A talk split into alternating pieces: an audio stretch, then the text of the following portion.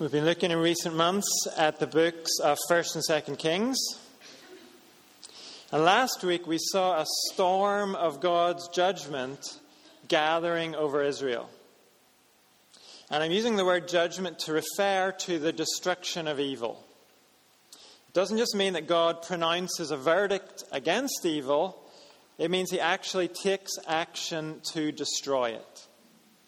When I talk about God's judgment, that's what I mean. The verdict was pronounced by God long ago in these books.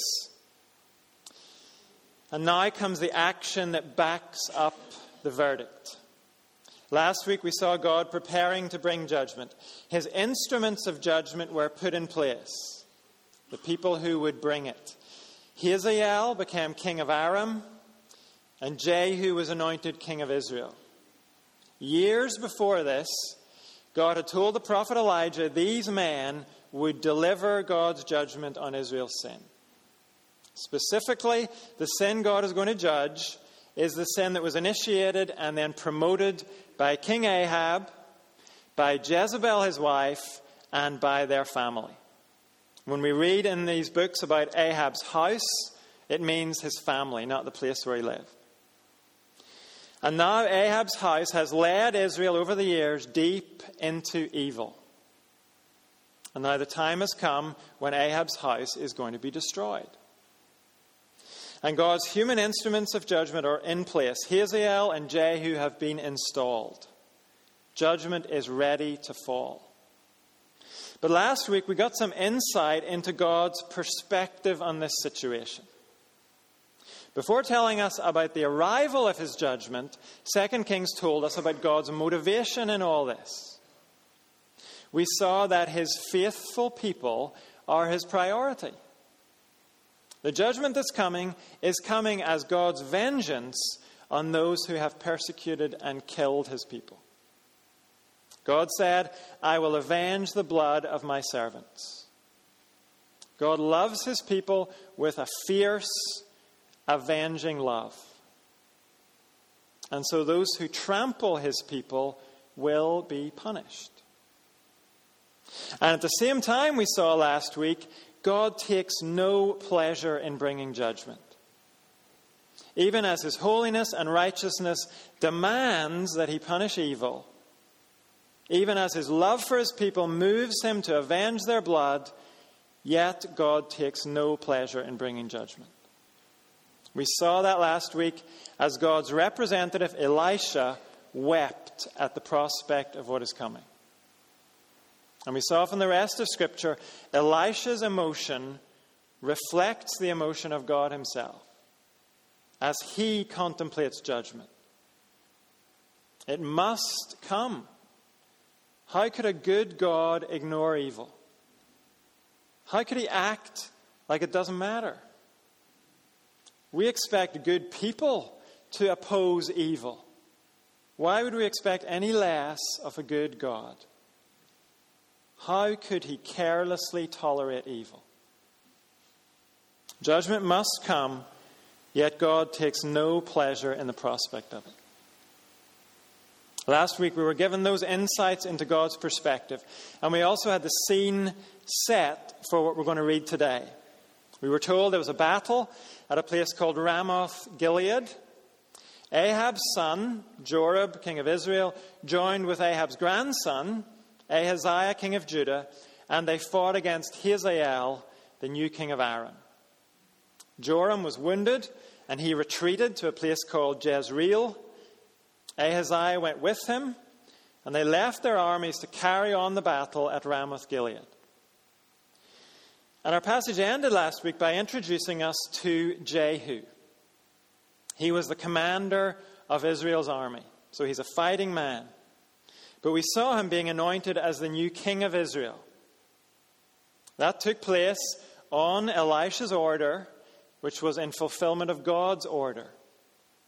And Jehu was commissioned to destroy the house of Ahab.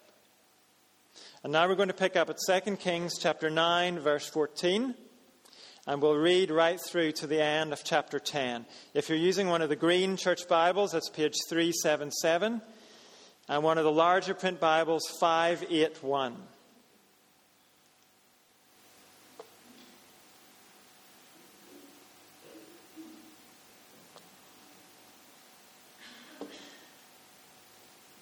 Chapter 9, verse 14.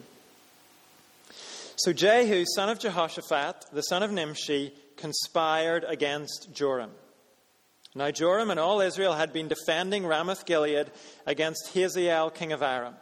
But King Joram had returned to Jezreel to recover from the wounds the Arameans had inflicted on him in the battle with Hazael, king of Aram. Jehu said, If you desire to make me king, don't let anyone slip out of the city and go and tell the news in Jezreel.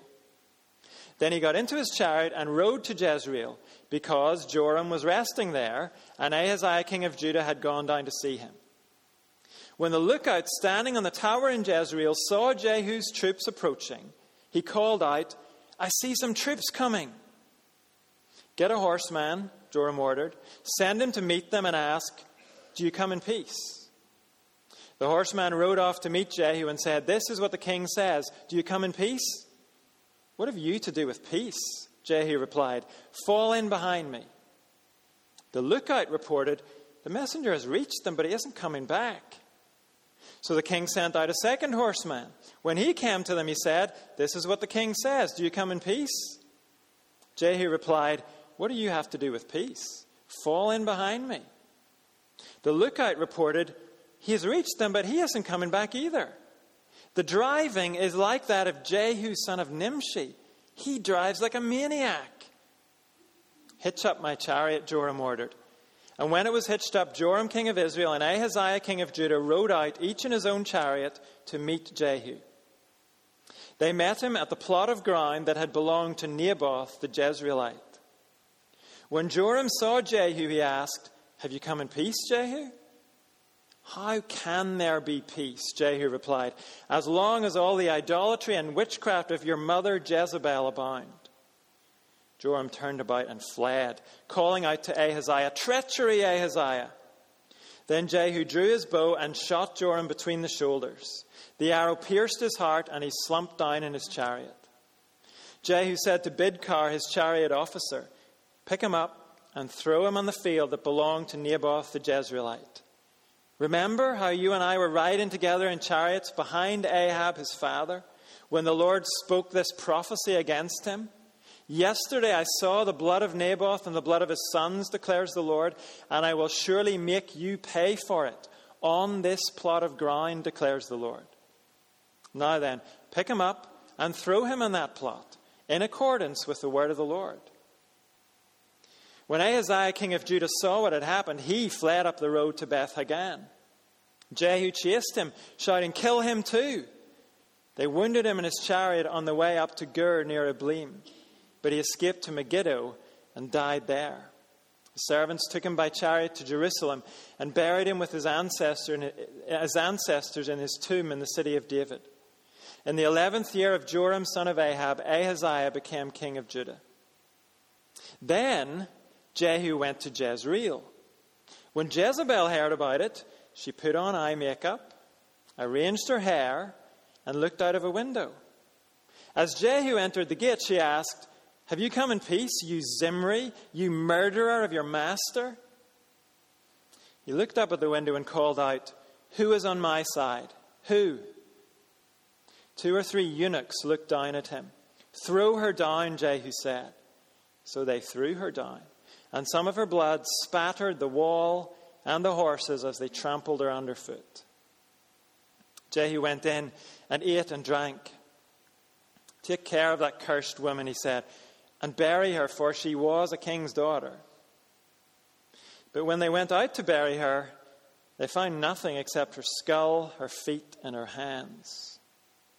They went back and told Jehu, who said, this is the word of the Lord that he spoke through his prophet Elijah the Tishbite. On the plot of ground at Jezreel, dogs will devour Jezebel's flesh. Jezebel's body will be like dung on the ground in the plot at Jezreel, so that no one will be able to say, This is Jezebel. Now there were in Samaria seventy sons of the house of Ahab. So Jehu wrote letters and sent them to Samaria, to the officials of Jezreel, to the elders, and to the guardians of Ahab's children. He said, You have your master's sons with you, and you have chariots and horses, a fortified city, and weapons. Now, as soon as this letter reaches you, choose the best and most worthy of your master's sons and set him on his father's throne. Then fight for your master's house. But they were terrified and said, If two kings could not resist him, how can we? So the palace administrator, the city governor, the elders, and the guardians sent this message to Jehu We are your servants, and we will do anything you say. We will not appoint anyone as king. You do whatever you think best. Then Jehu wrote them a second letter, saying, If you are on my side and will obey me, take the heads of your master's sons and come to me in Jezreel by this time tomorrow. Now, the royal princes, 70 of them, were with the leading men of the city who were bringing them up. When the letter arrived, these men took the princes and slaughtered all 70 of them. They put their heads in baskets and sent them to Jehu in Jezreel. When the messenger arrived, he told Jehu, They have brought the heads of the princes. Then Jehu ordered, Put them in two piles at the entrance of the city gate until morning. The next morning, Jehu went out. He stood before all the people and said, You are innocent. It was I who conspired against my master and killed him. But who killed all these? Know then that not a word the Lord has spoken against the house of Ahab will fail. The Lord has done what he announced through his prophet Elijah. So Jehu killed everyone in Jezreel who remained of the house of Ahab as well as all his chief men, his close friends, and his priests, leaving him no survivor. Jehu then set out and went towards Samaria. At Beth Eked of the shepherds, he met some relatives of Ahaziah, king of Judah, and asked, Who are you? They said, We are relatives of Ahaziah, and we have come down to greet the families of the king and of the queen mother. Take them alive, he ordered. So they took them alive and slaughtered them. By the well of Beth Eked, 42 of them. He left no survivor. After he left there, he came upon Jehonadab, son of Rechab, who was on his way to meet him. Jehu greeted him and said, Are you in accord with me as I am with you? I am, Jehonadab answered. If so, said Jehu, give me your hand. So he did, and Jehu helped him up into his chariot. Jehu said, Come with me and see my zeal for the Lord. Then he made him ride in his chariot. When Jehu came to Samaria, he killed all who were left there of Ahab's family. He destroyed them, according to the word of the Lord spoken to Elijah. Then Jehu brought all the people together and said to them, Ahab served Baal a little. Jehu will serve him much. Now, summon all the prophets of Baal, all his servants, and all his priests. See that no one is missing, because I'm going to hold a great sacrifice for Baal. Anyone who fails to come will no longer live. But Jehu was acting deceptively in order to destroy the servants of Baal. Jehu said, Call an assembly in honor of Baal. So they proclaimed it. Then he sent word throughout Israel and all the servants of Baal came, not one stayed away. They crowded into the temple of Baal until it was full from one end to the other. And Jehu said to the keeper of the wardrobe, Bring robes for all the servants of Baal. So he brought out robes for them. And then Jehu and Jehonadab, son of Rechab, went into the temple of Baal. Jehu said to the servants of Baal, Look around and see that no one who serves the Lord is here with you, only servants of Baal. So they went in to make sacrifices and burnt offerings. Now Jehu had posted 80 men outside with this warning If one of you lets any of the men I am placing in your hands escape, it will be your life for his life. As soon as Jehu had finished making the burnt offering, he ordered the guards and officers Go in and kill them. Let no one escape. So they cut them down with the sword. The guards and officers threw the bodies out and then entered the inner shrine of the temple of Baal. They brought the sacred stone out of the temple of Baal and burned it. They demolished the sacred stone of Baal and tore down the temple of Baal. And people have used it for a latrine to this day. So, Jehu destroyed Baal worship in Israel. However, he did not turn away from the sins of Jeroboam, son of Nebat, which he had caused Israel to commit the worship of the golden calves at Bethel and Dan. The Lord said to Jehu, Because you have done well in accomplishing what is right in my eyes, and have done to the house of Ahab all I had in mind to do, your descendants will sit on the throne of Israel to the fourth generation. Yet, Jehu was not careful to keep the law of the Lord, of the God of Israel, with all his heart. He did not turn away from the sins of Jeroboam, which he had caused Israel to commit. In those days, the Lord began to reduce the size of Israel. Hazael overpowered the Israelites throughout their territory east of the Jordan. In all the land of Gilead, the region of Gad, Reuben, and Manasseh, from Aroer by the Arnon Gorge through Gilead to Bashan. As for the other events of Jehu's reign, all he did and all his achievements, are they not written in the book of the annals of the kings of Israel? Jehu rested with his ancestors and was buried in Samaria, and Jehoahaz his son succeeded him as king. The time that Jehu reigned over Israel in Samaria was 28 years. This is God's word. There's a lot in this passage. There's a lot of blood in this passage. But as a whole, it is making three basic points for us.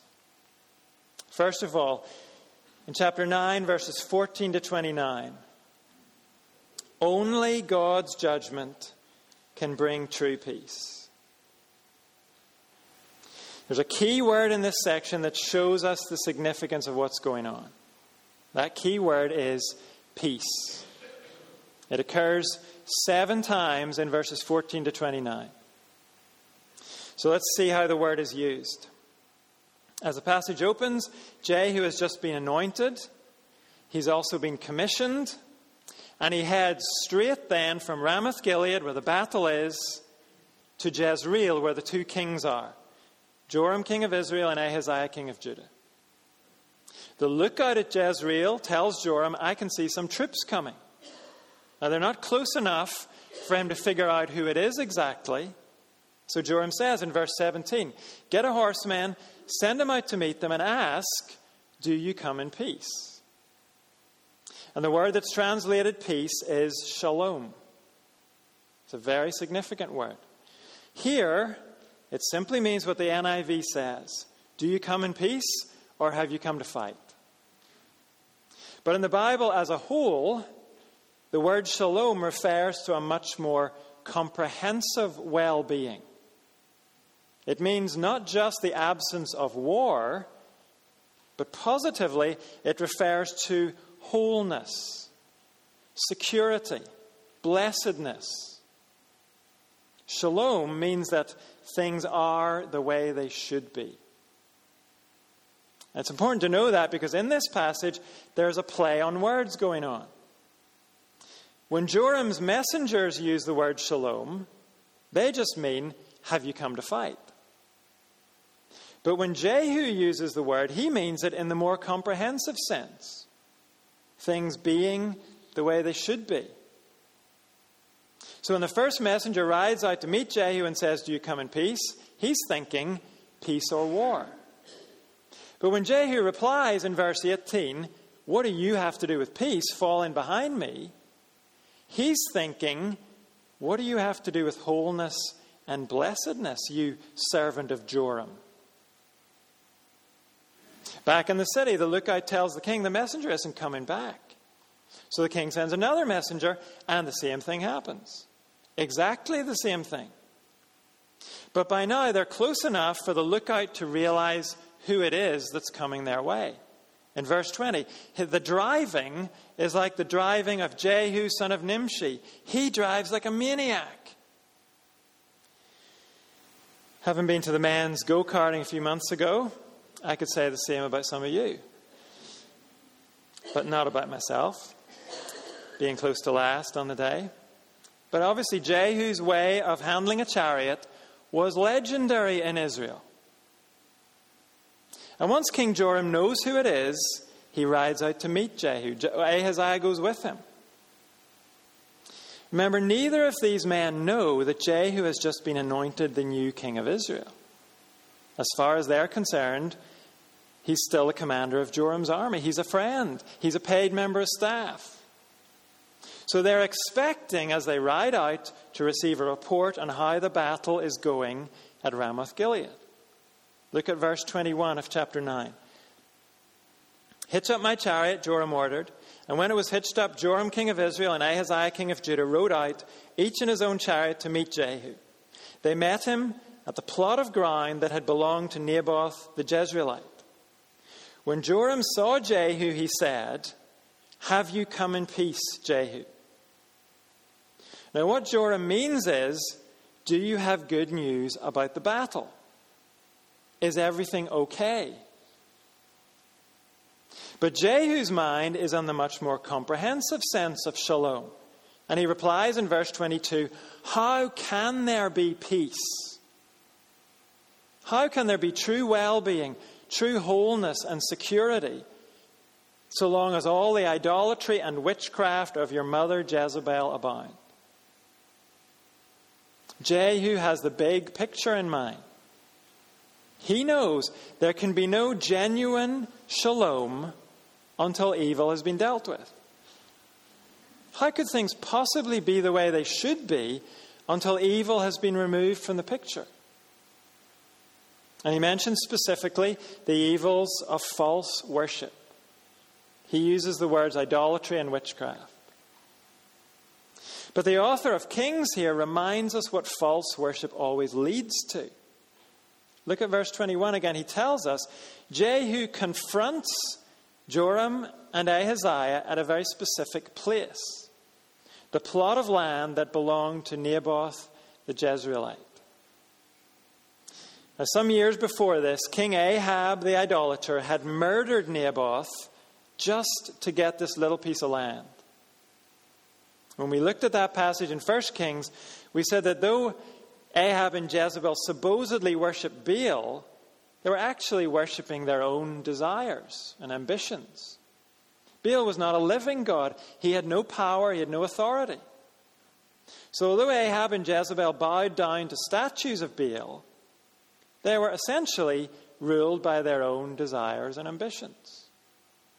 They were not under Baal's authority, Baal was a lump of stone. Ahab and Jezebel made their own rules, and because they were powerful people, they were able to just take what they wanted from who they wanted. They trampled on anyone who got in their way. Another way of putting that is to say that idolatry leads to injustice. When human beings turn away from the living God, they end up turning away from justice and fairness too. And what happened to Naboth was a prime example of that. He had no power to resist the king. And so the king just took what he wanted. And it's no accident that Jehu meets these two kings on this spot. He meets them in what used to be Naboth's vineyard, and it just adds all the more significance to his question.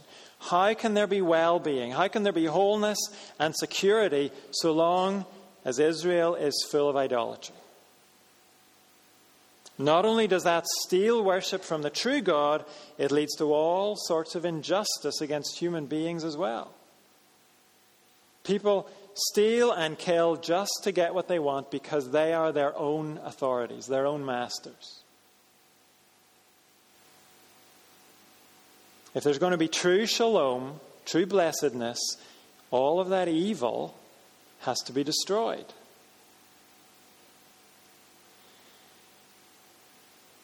I think sometimes we have a very naive view of what it takes for God to put things right in the world. When someone has cancer, what's the only way for things to be put right in their body? It's for the cancer to be either burnt out or cut out, isn't it? The only way to wholeness in that person's body is via a whole lot of destruction in their body. And it's the same when it comes to well being and wholeness for our world. Before that can happen, evil needs to be either burnt out or cut out. And that means a whole lot of destruction. It means those who cling to evil and perpetrate evil have to be destroyed. Only God's judgment can bring true peace.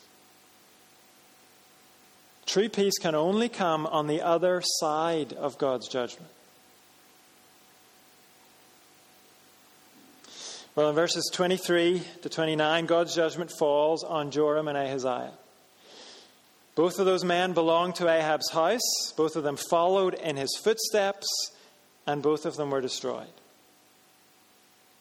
And all of that happens before Jehu, Jehu has even got inside the city of Jezreel. And when he does go inside, we discover that God's judgment forces us to choose a side. In the last section, the key word was peace. This section centers on a key question Whose side are you on? The words vary each time, but the same basic question comes up four times in chapter 9, verse 30, through to chapter 10, verse 17. In verse 30, we're told Jehu goes into the city of Jezreel, and he gets a very interesting reaction from Queen Jezebel, who's in the palace there. Verse 30. Then Jehu went to Jezreel. When Jezebel heard about it, in other words, when she heard that her son and grandson have just been killed by Jehu, she put on eye makeup, arranged her hair, and looked out of a window. As Jehu entered the gate, she asked, Have you come in peace, you Zimri, you murderer of your master? Zimri made an appearance in 1 Kings. It was a very, very brief appearance. He was an official under Elah, king of Israel, years before this. Zimri assassinated Elah, and he reigned over Israel for seven days.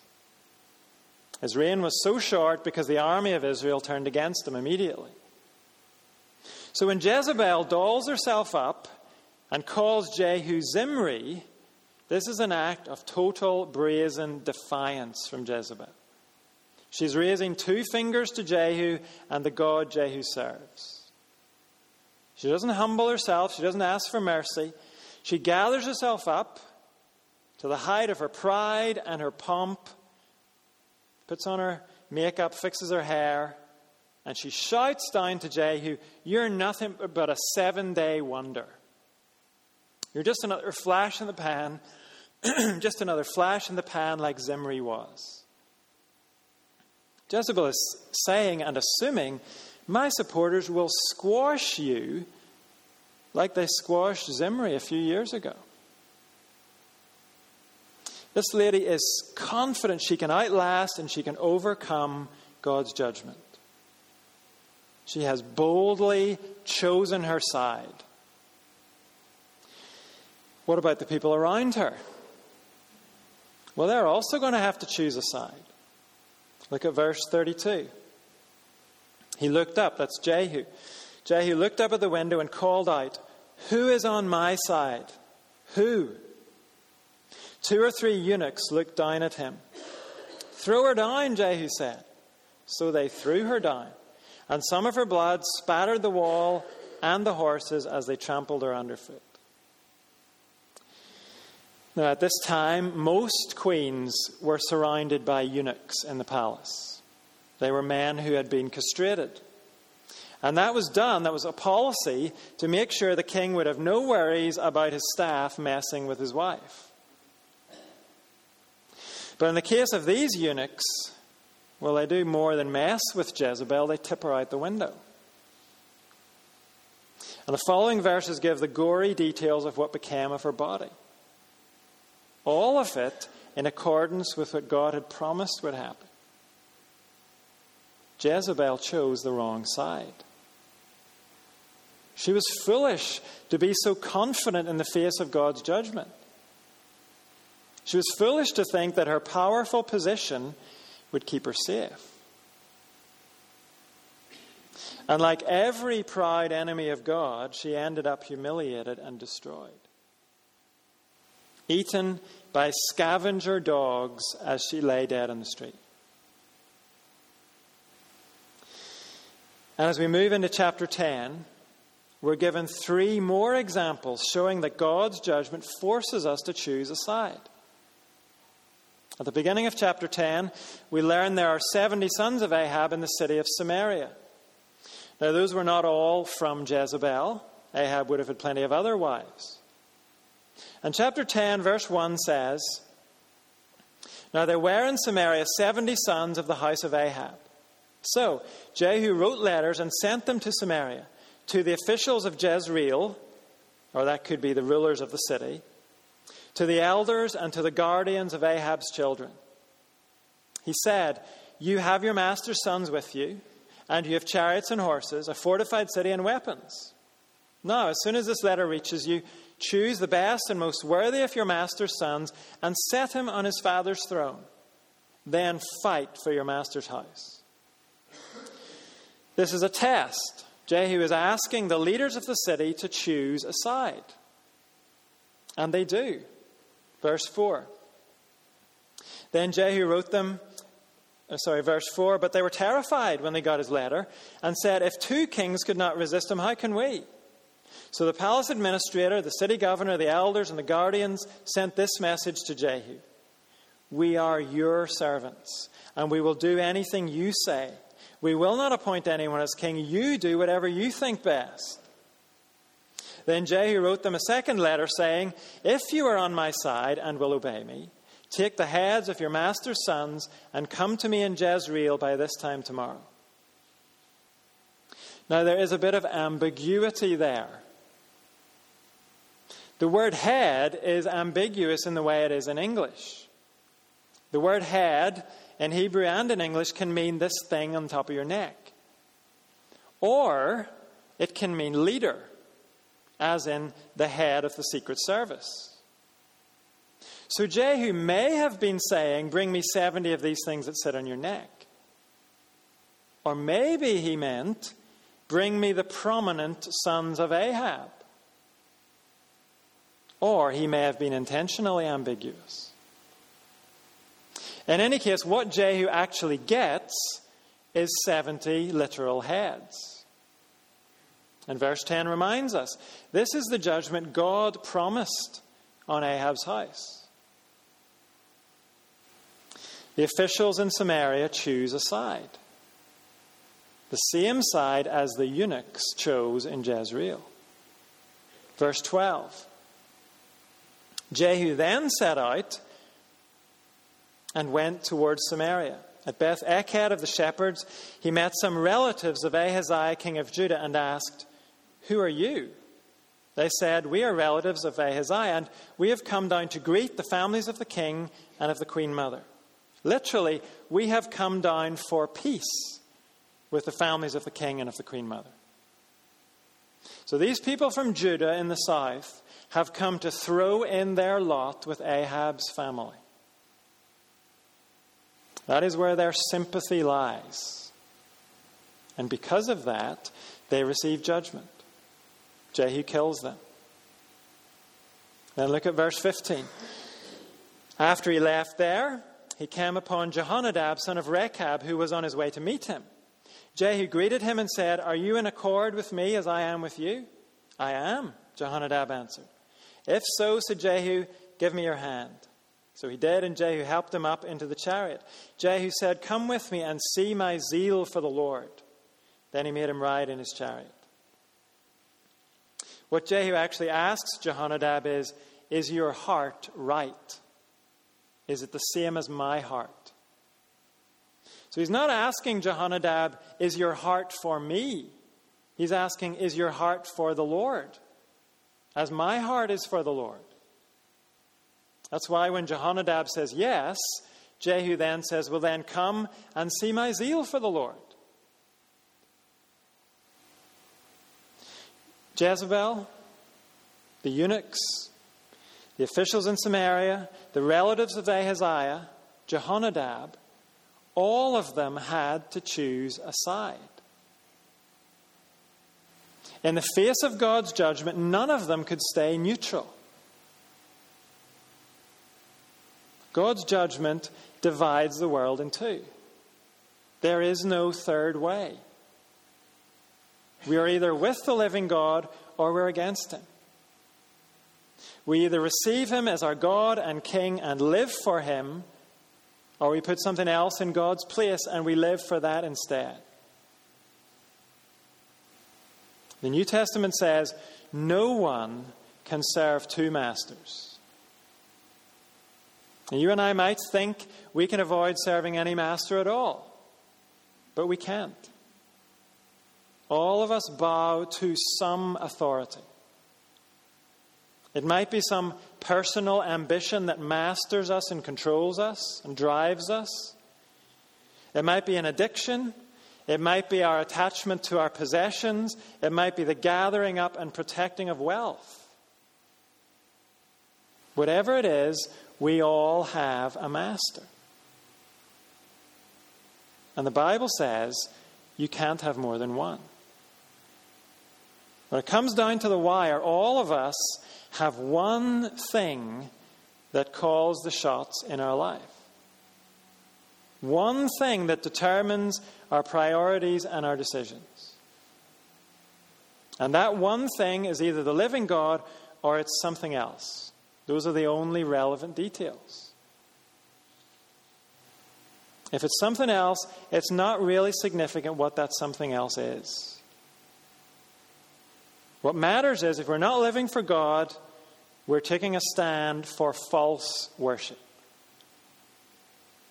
And whether we like to hear this or not, that means we are choosing to defy God. It means ultimately we're siding with the evil and justice that flow from defiance of God. And in the end, we will receive God's judgment.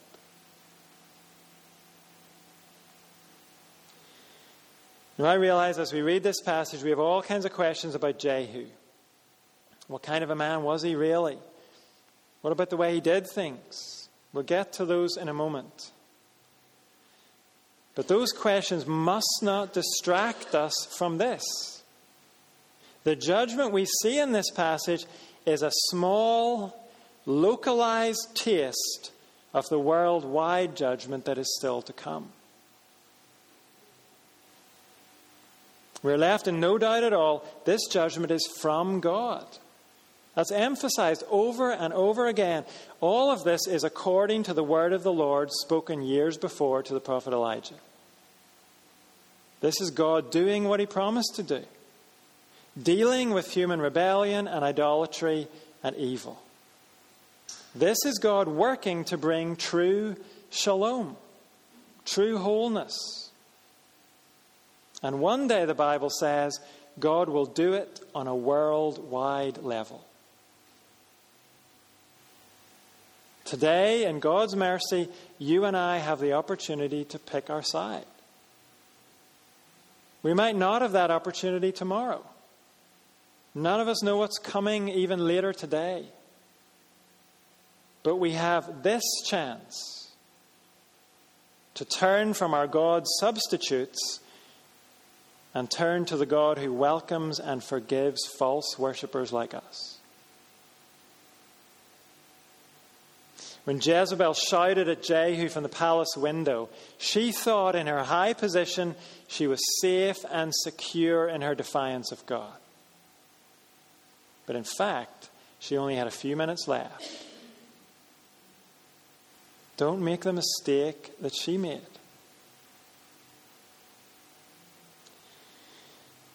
I said we mustn't let our questions about Jehu distract us from the challenge this passage has for us.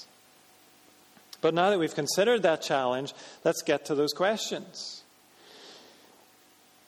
Chapter 10, verses 18 to 27 describe another major act of judgment that's carried out by Jehu. We've seen already in Kings the very heart of Ahab and Jezebel's evil was their introduction of Baal worship into Israel. They led the nation in devotion to that pathetic substitute for the living God. And so the climax of Jehu's work is to eradicate Baal worship from Israel. Jehu, we've seen, is a master of ambiguity. We saw that with the heads in Samaria. And we see it again here. In verse 18, he announces Ahab served Baal a little, Jehu will serve him much. Now summon all the prophets of Baal, all his servants, and all his priests. See that no one is missing, because I'm going to hold a great sacrifice for Baal. Anyone who fails to come will no longer live. But Jehu was acting deceptively in order to destroy the servants of Baal. A great sacrifice for Baal could also be translated a great slaughter for Baal. But all the bigwigs of Baal worship take Jehu's words positively when they get the message. It's going to be a big worship service for Baal. They get all their special robes so that no worshippers of the Lord accidentally get caught up in there. And then Jehu has them all killed. And verse 27 says that Jehu's men demolished the sacred stone of Baal and tore down the temple of Baal. The people have used it for a latrine, a toilet, to this day. So, Jehu destroyed Baal worship in Israel. Jehu has carried out a comprehensive judgment on the religion of Baal. That is what God had commissioned him to do. So, what are we to make of Jehu? What's the final verdict? Well, look closely at verses 29, sorry, 28 to 31. And as I read those again, notice how these verses alternate like a ball bouncing back and forth on a tennis court. Verse 28 So Jehu destroyed Baal worship in Israel. Positive. Verse 29 However, he did not turn away from the sins of Jeroboam, son of Nebat, which he had caused Israel to commit the worship of the golden calves at Bethel and Dan. Negative.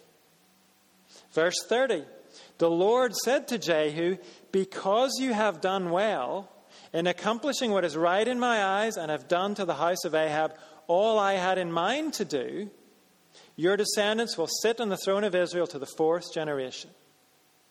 Positive. Verse 31 Yet Jehu was not careful to keep the law of the Lord, the God of Israel, with all his heart. He did not turn away from the sins of Jeroboam, which he had caused Israel to commit. Negative. So, what's the verdict on Jehu?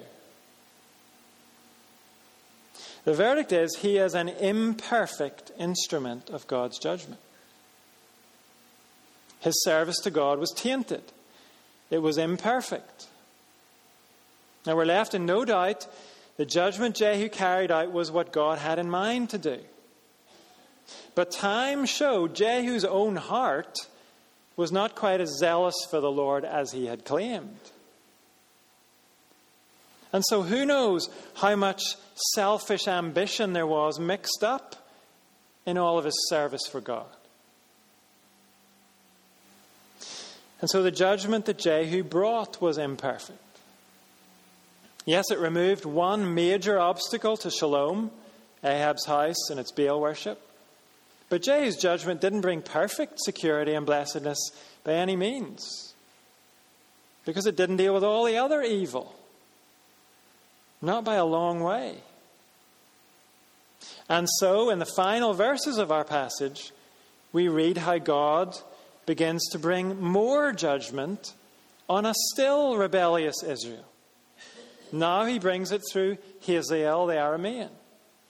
We're told Hazael starts lopping off territory from Israel. Israel's getting smaller and smaller. Jehu was an imperfect instrument of judgment, and so his work was imperfect and incomplete.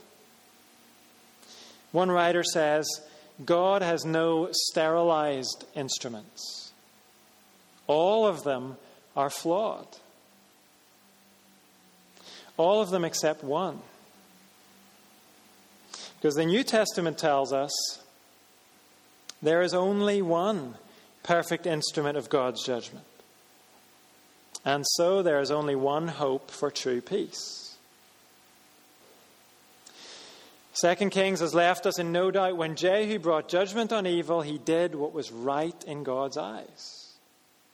And in that sense, Jehu was a pale, ever so pale, foreshadowing of Jesus Christ. Because the Bible says Jesus will bring perfect and complete destruction of evil in this world. And by doing that, Jesus will bring perfect shalom. He will make things as they are meant to be. The end of the Bible pictures Jesus as a warrior king. It pictures him coming to destroy evil for good. And that means destroying those who refuse to join him. How else could there ever be true peace? True peace will never come so long as evil is left alone.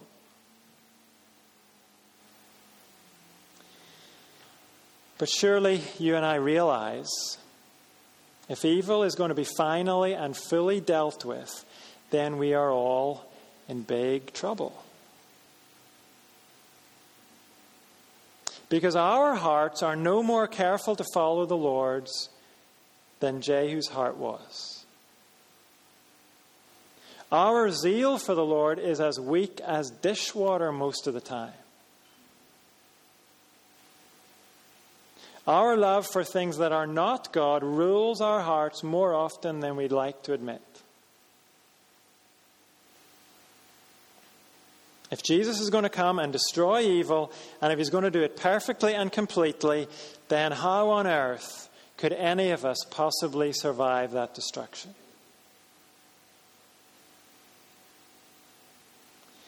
Well, here's the good news. The good news is that this Jesus, who is coming again to bring judgment, he's been here before. And the first time he came, he came to receive judgment. Not to bring it, but to receive it. And he did that voluntarily by going to the cross. The Bible says that on the cross, Jesus became sin. He took on himself the evil and rebellion of the whole world.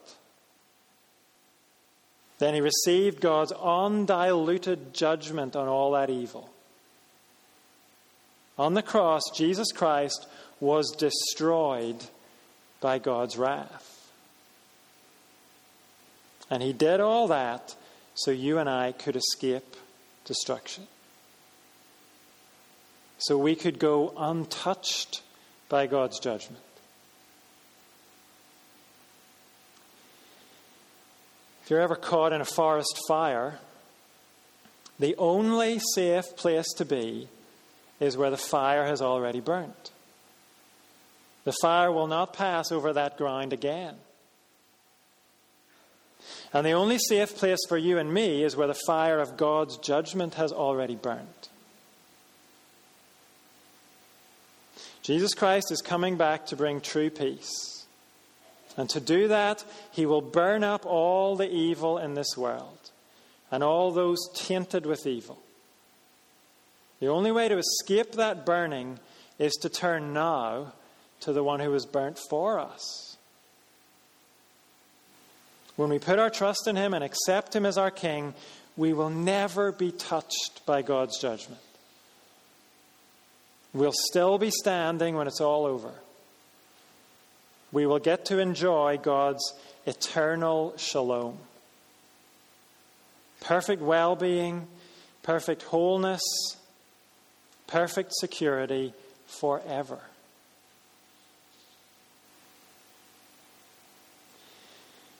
In a moment, we're going to gather together around this table. And when we do that, we're going to celebrate the person and work of Jesus Christ that we've just been talking about. But before we do that, let's declare all that Jesus means to us. all that He gives us. We're going to do that as we sing, I come by the blood.